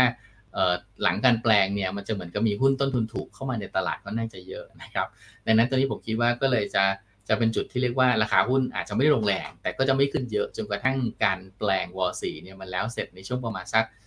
ต้นเดือนตุลาคมนะครับก็ตรงนี้จริงๆถ้ามาตัดสินใจแถวนี้ก็ต้องบอกว่าช้าไปนิดนึงนะครับแต่ว่ายังไงก็แล้วแต่ก็แนะนำว่าควรที่จะต้องมีจุดที่เป็นจุดตัดสินใจว่าตรงไหนที่ที่เราจะต้องเอ่อล็อกกำไรหรือว่าอาจจะต้องเอ่อไม่ปล่อยให้มันเนี่ยไหลหลุดลงไปก็ถ้ามาดูคร่าวๆนะครับนะโอเคก็เห็นว่าจริงๆแล้วเนี่ยเอ่อตัวด้านเส้นสีม่วงตัวนี้จะอยู่บนแถวบ้านโซนแถว สิบสามบาทสี่สิบ นะครับดังนั้นก็แปลว่าในโซนแถวนี้ครับบ้านปูถ้าต่ำกว่า สิบสามบาทสี่สิบ ตอนนั้นจะเป็นสัญญาณที่ไม่ดีในการเก็งกำไรนะแต่ว่าต้องบอกว่าตรงนี้ยังไม่ถึงกับเสียภาพนะยังถือว่ายังได้อยู่นะครับดังนั้นก็ผมคิดว่าอาจจะใช้จุดตัดสินใจนะครับว่าโอเคถ้ายืน สิบสามบาทสี่สิบ วันนี้ไม่ได้เนี่ยอาจจะเป็นจุดที่ต้องแบ่งขายล็อกออกมาส่วนหนึ่งครับค่ะขยับไปที่ตัว เอ็กซ์ พี จี ค่ะ เอ็กซ์ พี จี ช่วงนี้ บิตคอยน์ไม่ค่อยดีไม่ค่อยมีคนพูดถึงสักเท่าไหร่ตัวนี้ค่ะก็จริงๆแล้วอะไรที่เกี่ยวกับทางด้านของตัว Bitcoin ทั้งหมดเนี่ยมันก็จะดูเหนื่อยครับเพราะว่าเราเห็นราคา Bitcoin วันนี้ก็ลงต่ออีก ห้าเปอร์เซ็นต์ นะครับลงมา หนึ่งหมื่นแปดพัน กลางๆแล้วถามว่าลงไปได้ถึงเมื่อไหร่ก็จริงๆแล้วถ้าเราเข้าใจทฤษฎีทางด้านการเงินเนี่ยก็มีความเป็นไปได้ที่ Bitcoin เองอาจจะลงไปจนกระทั่งถึงถึงการจบการขึ้นดอกเบี้ยของสหรัฐอเมริกานะคือต้องบอกว่าปกติแล้วเนี่ยการขึ้นดอกเบี้ยถ้าเรามองในเชิงทฤษฎีการเงินก็คือว่ามันจะส่งผลกระทบต่อการเพิ่มขึ้นของ discount rate ก็ทำให้สินทรัพย์ทุกประเภทนะครับมีแรงกดดันในเชิงของการประเมินมูลค่าแต่ทีเนี้ยไอ้คนที่มันโดนแรงกดดันมากน้อยมันจะต่างกันไปไอ้พวกหุ้นเนี่ยจะโดนแรงกดดันน้อยกว่าเนื่องจากว่ามันมีเรื่องของการที่ธุรกิจบางตัวอาจจะสามารถเอ่ออยู่ในภาวะที่มันเอ่อสามารถที่จะแข่งขันได้นะครับหรือยังมีธุรกิจที่ดีได้นะครับเอ่อยังมีเงินปันผลซึ่งก็จะเป็นกระแสเงินสดที่เข้ามาในระหว่างที่มันเจอแรงกดดันนะแต่ทีเนี้ยตัวของแต่ด้านพวกคริปโตเคอเรนซีส่วนใหญ่เนี่ยมันจะเป็นการลงทุนที่ระยะยาวแล้วก็ไม่ได้มีกระแสเงินสดเข้ามาระหว่างทางเลยนะครับดังนั้นตรงนี้ก็ต้องบอกว่ามันก็จะมีแรงกดดันจากการลดลงของมูลค่าเนี่ยที่ค่อนข้างจะมากกว่าสินทรัพย์ประเภทอื่นๆนะครับดังนั้นต้องบอกว่าภาพใหญ่ๆนะถ้าใครอยากจะซื้อคริปโตเคอเรนซีแบบที่เรียกว่าเอ้ยเนี่ยซื้อรอบใหญ่ๆซื้อแบบเปลี่ยนชีวิตซื้อแบบเอออยากจะเห็นอยากจะได้รอบใหญ่ๆก็ให้ไปรอครับว่าเมื่อไหร่ที่เราเห็นเอ่อ Fed เองเนี่ยขึ้นดอกเบี้ยจนกระทั่งไปถึง Terminal Rate นะครับหรือว่าไปถึงจุดที่พีคแล้วแล้วก็เริ่มตรึงดอกเบี้ยไม่ขยับขึ้นต่อเนี่ยตรงนั้นจะเป็นจุดที่เรามาดูตัวแต่ด้านไอ้พวก Cryptocurrency กับหุ้นที่มันเกี่ยวข้องนะแต่ว่าถ้ายังไม่ถึงจุดนั้นผมคิดว่าเอ่อตัวแต่ด้านราคาหุ้นเองก็ยังมีความเสี่ยงที่จะเอ่อซึมลงได้ครับค่ะขออีกสักประมาณห้าคำถามนะคะคุณกิตพลคะต่อไปขอดูกลุ่มเดินเรือหน่อยในกลุ่มเดินเรือเนี่ยคุณผู้ชมถามว่า อาร์ ซี แอล พี เอส แอล ที ที เอ คุณกิตพลจะให้น้ำหนักตัวไหนที่เด่นสุดบ้างคะโอ้ก็ต้องบอกว่าผมคิดว่ามันไม่แน่ใจว่าทำไมถึงถึงสนใจนะครับเพราะว่าแต่ละตัวเนี่ยมันก็จะมีต้องบอกว่าอาจจะไม่ได้ไปไกลได้มากก็ได้นะครับเพราะว่าถ้าไปดูเนี่ยเราก็จะเห็นว่าตัวของด้านค่าระหว่างเรือเนี่ยเอ่อมันอยู่ในจุดที่โอเคครับถ้ามาดูก็จะเห็น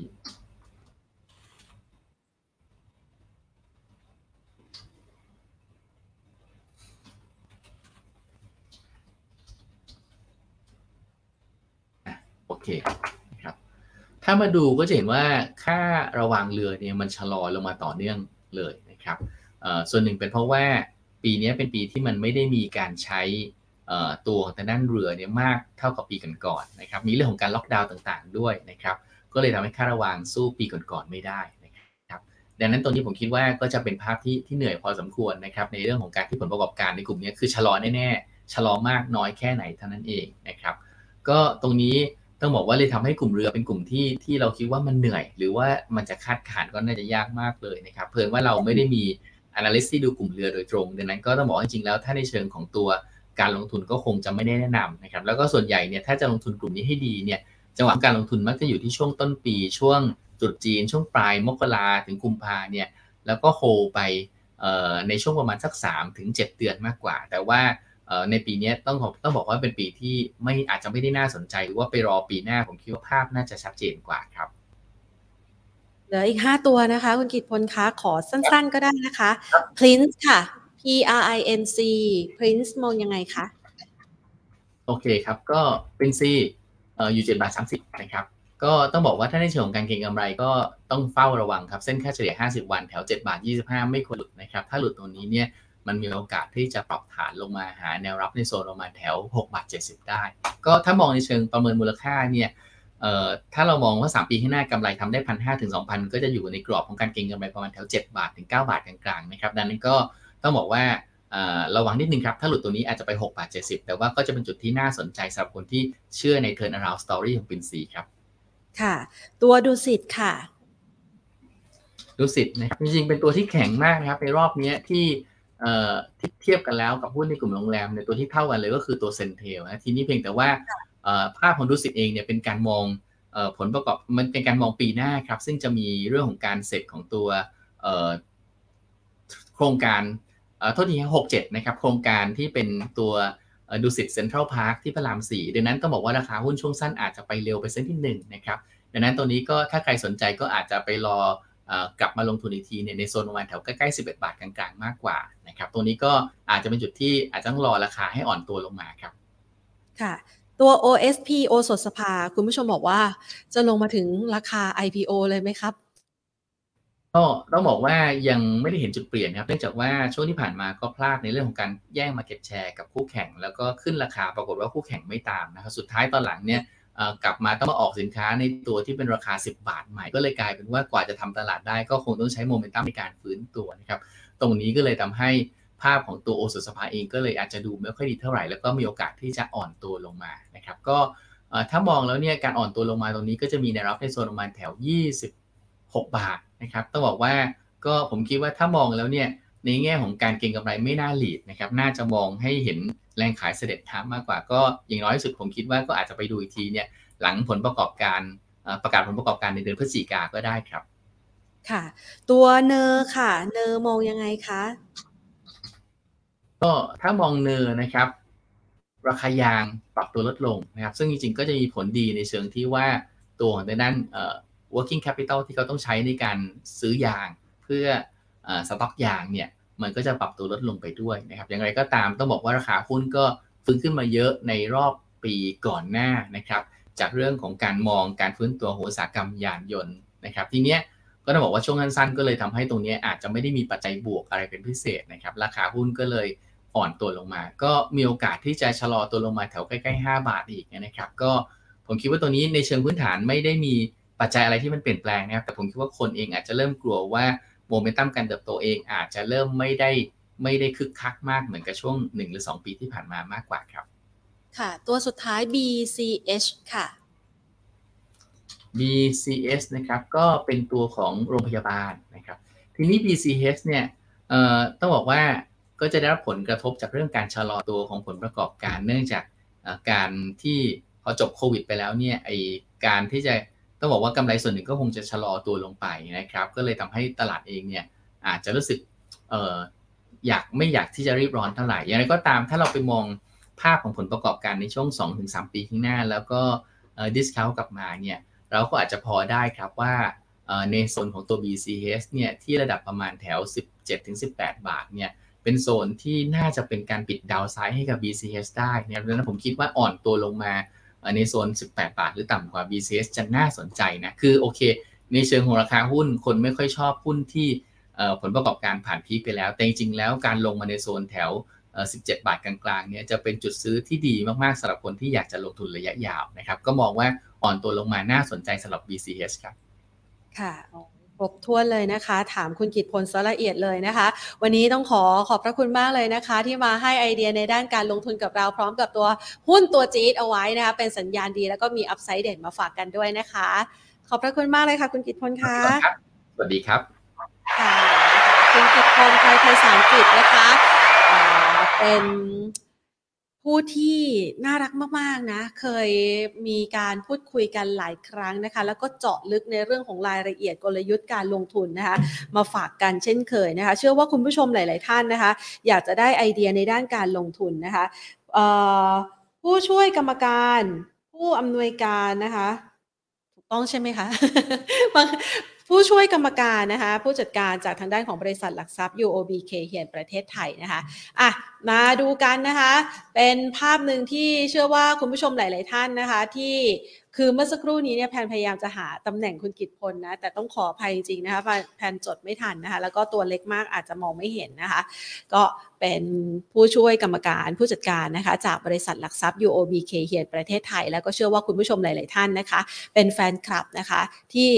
มาติดตามนะคะการวิเคราะห์จากคุณกิตพลมาโดยตลอดนะคะทักทายกันเข้ามาเมื่อสักครู่นี้เนี่ยนะคะหลังจากที่เราดูกันมาตลอดระยะเวลาหนึ่งชั่วโมงเต็มนะคะเรามองเห็นภาพต่างๆนะคะก่อนที่คุณผู้ชมจะออกกันไปใครคุ้นเคยกับหน้าจอที่เมื่อสักครู่นี้คุณกิตพลใช้บ้างคะคุณกิตพลเนี่ยใช้ภาพการเขาเรียกว่าใช้แอปพลิเคชันหรือว่าเว็บไซต์นะคะที่เขาใช้ชื่อว่า TradingView นะ TradingView เนี่ยมันก็จะมีตัวอินดิเคเตอร์ต่างๆนะคะให้เรียกว่าลอกกันบ้านลอกกันบ้าน นะคะมีอินดิเคเตอร์ต่างๆนะคะให้คุณผู้ชมนะคะหรือว่าท่านนักลงทุนนะคะใช้ในการใส่เข้าไปเพื่อสแกนว่าตรงไหนเป็นแนวรับตรงไหนเป็นแนวต้านแล้วก็สามารถที่จะรู้ได้ว่าจุดไหนที่มีคนรออยู่เยอะๆนะคะหรือจุดไหนที่มันผ่านมาเนี่ยมันเป็นแนวรับที่มีนัยสำคัญลอกกันบ้านเลยไหม ไหนใครอยากลอกกันบ้านบ้างเดี๋ยวแพนจะบอกให้ว่าเมื่อสักครู่นี้คุณกิตพลใช้อะไรนะคะใครอยากลอกกันบ้านกดยกมือขึ้นมานะคะหรือว่ากดเข้ามานะเดี๋ยวจะมาบอกนะคะว่าเมื่อสักครู่นี้คุณกิตพลใช้อินดิเคเตอร์อะไรใน TradingView นะคะให้เห็นกันชัดๆนะคะเผื่อว่าคุณผู้ชมเนี่ยสามารถเอาไปใช้ดูด้วยตัวเองได้นะคะเพราะว่า TradingViewมันจ่ายจริงๆแล้วมันจ่ายเป็นรายเดือนนะคะถ้าหากอยากได้อินดิเคเตอร์หลายๆตัวแต่เขาให้ใช้ฟรีสามอินดิเคเตอร์นะคะคุณผู้ชมก็ลองเอาไปฝึกใช้ดูนะคะไอ้ตัวอินดิเคเตอร์ที่แบบเราเคยแนะนำกันไปแล้วก็ผ่านๆไปเนาะแต่วันนี้จะลอกกันบ้านตัวที่คุณกิตพลเพิ่งใช้นะคะแล้วเราเห็นอยู่นะคะเผื่อคุณผู้ชมจะเอาไปใช้กันนะคะใครอยากรู้ก็กดเข้ามานะคะแต่ก่อนอื่นค่ะขอสอบขอบอกก่อน บอกก่อนนะคะคุณบอลบอกว่าอยากทราบครับใครอยากทราบอยู่กับแพนก่อนนะคะอ่ะมาดูกันวันพุธนี้ค่ะฝากเอาไว้สำหรับงานสัมมนาดีๆด้วยนะคะในโอกาสที่วารสารการเงินธนาคารจะก้าวเข้าสู่ทศวรรษที่ห้านะคะในครั้งนี้เราจึงจัดงานสัมมนาพิเศษขึ้นมาค่ะเพื่อที่จะให้คุณผู้ชมนะคะได้ก้าวทันโลกแล้วก็วางแผนการลงทุนได้อย่างมีประสิทธิภาพนะคะโดยที่เป็นหัวข้อสัมมนาออนไลน์รอบพิเศษของเราค่ะเศรษฐกิจโลกเศรษฐกิจไทยนะผ่านพ้นวิกฤตแล้วหรือยังนะคะเราจะไปสแกนหาหุ้น Deep Value หลบ Perfect Storm กันค่ะปรับกลยุทธ์การลงทุนจัดพอร์ตแนวทางไหนถึงจะสามารถชนะนะคะสแกนหุ้นทั้งไทยและต่างประเทศนะคะเพื่อที่จะนำมาใช้ในการลงทุนกันนะคะวางพอร์ตการลงทุนจังหวะที่เขาเกิดวิกฤตนี่แหละค่ะคือจังหวะที่เราจะได้ของดีราคาถูกนะคะดังนั้น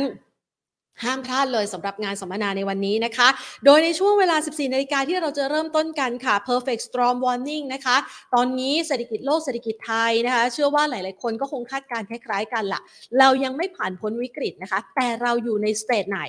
กำลังจะผ่านพ้นแล้วหรือยังอะไรที่เรากำลังจะต้องเผชิญต่อไปในอนาคตเราต้องมารอดูกันนะคะในเซสชันนี้นะคะเราจะพูดคุยกับดร.กอบศักดิ์ภูตระกูลกรรมการรองผู้จัดการใหญ่ธนาคารกรุงเทพค่ะในขณะที่ เวลาต่อมานะคะ สิบสี่นาฬิกาสามสิบนาที น. ค่ะไปค้นหาหุ้น Deep Value คัดหุ้นไทยสุดแกร่งติดพอร์ตไตรมาสสี่กันนะคะคุณเทิดศักดิ์ทวีธีรธรรมรองกรรมการผู้อำนวยการจากบริษัทหลักทรัพย์เอเชียพลัสนะคะก็จะมาพูดคุยกับเราในเรื่องนี้นะคะและก็เวลา สิบห้านาฬิกาเป็นต้นไปค่ะจังหวะสะสมหุ้น Deep Value คัดหุ้นเทศแถวหน้าเข้าพอร์ตนะคะคุณรัศรันธนภัยสารกิจผู้อำนวยการอาวุโสฝ่ายหลักทรัพย์ต่างประเทศและฟิวเจอร์จากบริษัทหลักทรัพย์บัวหลวงค่ะจะมาพูดคุยค้นหาหุ้นต่างประเทศที่น่าสนใจพร้อมธีมการลงทุนเด่นๆกันนะคะสามหนุ่มสามมุมนี้นะคะจะมาพูดคุยกับเรานะคะในเรื่องราวเจาะลึกเลยนะคะกับวิกฤตเศรษฐกิจต่างๆนะคะ perfect storm นะคะที่เราเผชิญกันมาตั้งแต่ช่วงต้นปี สองพันห้าร้อยหกสิบห้า นะปัจจุบันนี้อยู่สเตจไหนและในสเตจนี้เราจะวางแผนการลงทุนกันยังไงให้เหมาะสมนะคะวันพุธนี้ห้ามพลาดเลยยี่สิบเอ็ดกันยายนนะคะ สิบสี่นาฬิกาเป็นต้นไปนะคะมาพูดคุยกันใครยังอยู่บ้างไหนยกมือยกมือหน่อยเรามาลอกกันบ้านลอกกันบ้าน เขาเรียกว่าอะไรอะแอบจดโน้ตเหรอขโมยโน้ตคนอื่นเหรอ ตอนเด็กๆนะคะเวลาที่เราอยากจะได้เกรด A นะเราต้องไปหาเพื่อนที่เขาได้ได้ได้เขาเรียกอะไรได้คะแนนท็อปใช่ป่ะ แล้วไปดูว่าเพื่อนเขาทำการบ้านกันยังไงนะคะนี่โปรดิวเซอร์แพนก็รู้ใจนะเปิดมาแล้วนะคะ TradingView TradingView เนี่ยนะคะมันจะเป็นโปรแกรมหนึ่งที่คุณผู้ชมสามารถเข้าไปนะคะ ดับเบิลยู ดับเบิลยู ดับเบิลยู ดอท เทรดดิ้งวิว ดอท คอม นะคะแล้วท่านก็สามารถที่จะกดเป็น full chart นะคะ full chart เพื่อที่จะดูความเคลื่อนไหวของราคาของตัวหุ้นก็ได้นะคะหุ้นไทยก็ได้นะคะรายตัวก็ได้ดูดัชนีนะคะดัชนีเป็นเซตก็ได้นะคะเป็นอ่าเป็นทองคำก็ได้เป็นบิตคอยก็ได้นะใช้อะไรก็ได้นะคะอ่าแพนขออนุญาตนะคะเพื่อไม่ให้เป็นการชี้แนะแนวทางขออนุญาตเป็น Go Spot ละกันเ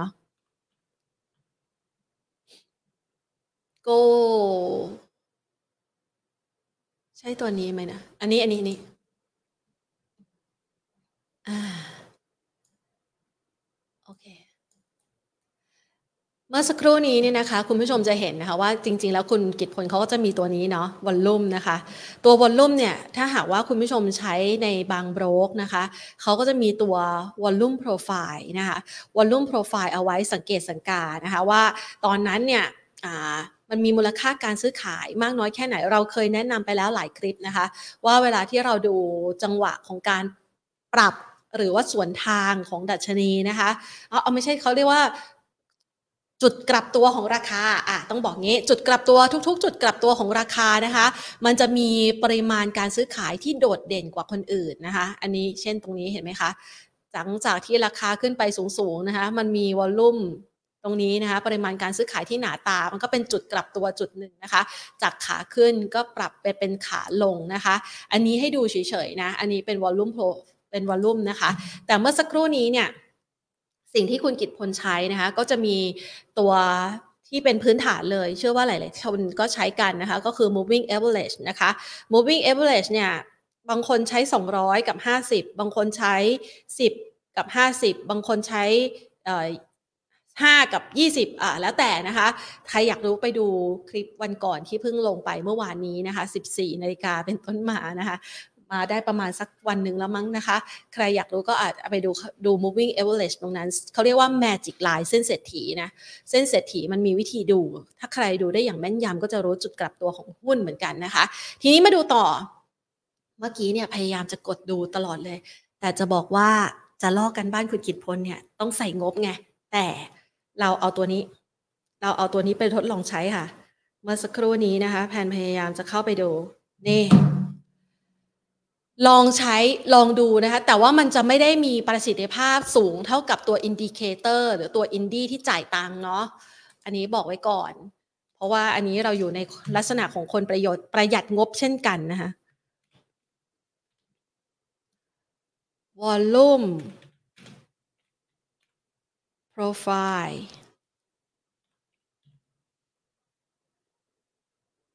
อืมนี่ค่ะขึ้นมาไหม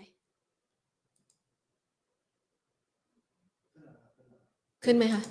อ่าขึ้นแล้วนี่นะคะอันนี้เอาไปให้ไว้เป็นตัววิธีการดูนะคะคือเมื่อสักครู่นี้เนี่ยต้องบอกว่าคุณกิตพลน่ะใช้ตัวที่ เสียเงินนะคะอันนี้บอกก่อนใช้ตัวเสียเงินเพราะฉะนั้นมันก็จะมีวิธีการใช้นะคะหรือว่าวิธีรายละเอียดที่แบบชัดเจนกว่านั้นนะคะตัว Volume Profile เนี่ยมันก็จะเป็นลักษณะคล้ายๆกันกับตัว Volume ที่มันอยู่ด้านแนวข้างล่างนะคะ